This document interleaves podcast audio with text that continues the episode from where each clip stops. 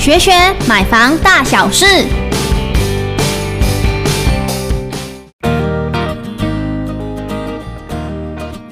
买房贷款二十年还是三十年呢？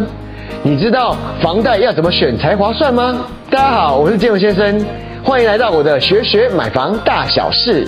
现在的购物房贷呢，年限越来越长了，有二十年、三十年，甚至有到四十年。那当然要说，房贷越长，那利息这样缴越多啊，那当然是一定的了。但是真的差那么多吗？到底差多少？我们废话不说，建文先生立马。试算给你看，在我们试算之前呢，我们必须要先设定一下一些实际上的数据。假设我们房贷的总金额是一百万，然后利率呢现在采一点四，那我们采用本利摊还的形式，而且不使用宽限期的情况下呢，我们如果是贷款二十年，你每个月要缴四千七百八十元的利息，那么缴二十年呢，就是共缴了两百四十期的贷款。那期满呢，你共缴了一百一十四万七千一百零四元。那这二十年的利息支出呢，总共缴了十四万七千一百零四元。那若改为三十年的房贷呢，每个月缴三千四百零三元的利息。那三十年呢，总共要缴三百六十期。那期满呢，总共要缴一百二十二万五千两百三十二元。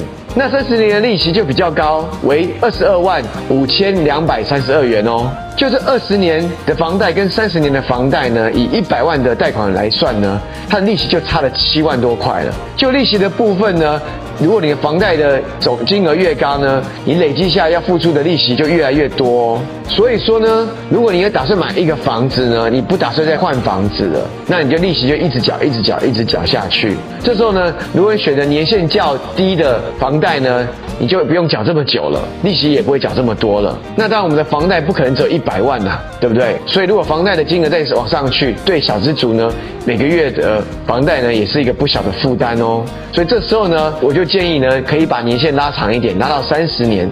那你每个月的房贷的付款压力就不会去影响你的生活品质哦。那你可能会想说，哈，那我要付那么多利息给银行，我不是很笨吗？其实哦，选比较长的房贷也不是这么糟糕啦，因为你每个月要支付的房贷的整金额比较少，那你手上就会多出一些现金。那这些现金呢，可以去做更好的运用跟投资啊。反正现在的房贷的利率也很低，搞不好可以赚到中间的利差哦。还有呢，你有可能换屋，所以你的房贷不是一直缴下去。再加上当你换屋的时候，假设你买的房子的区域是增值的，你还可以赚到房屋的增值。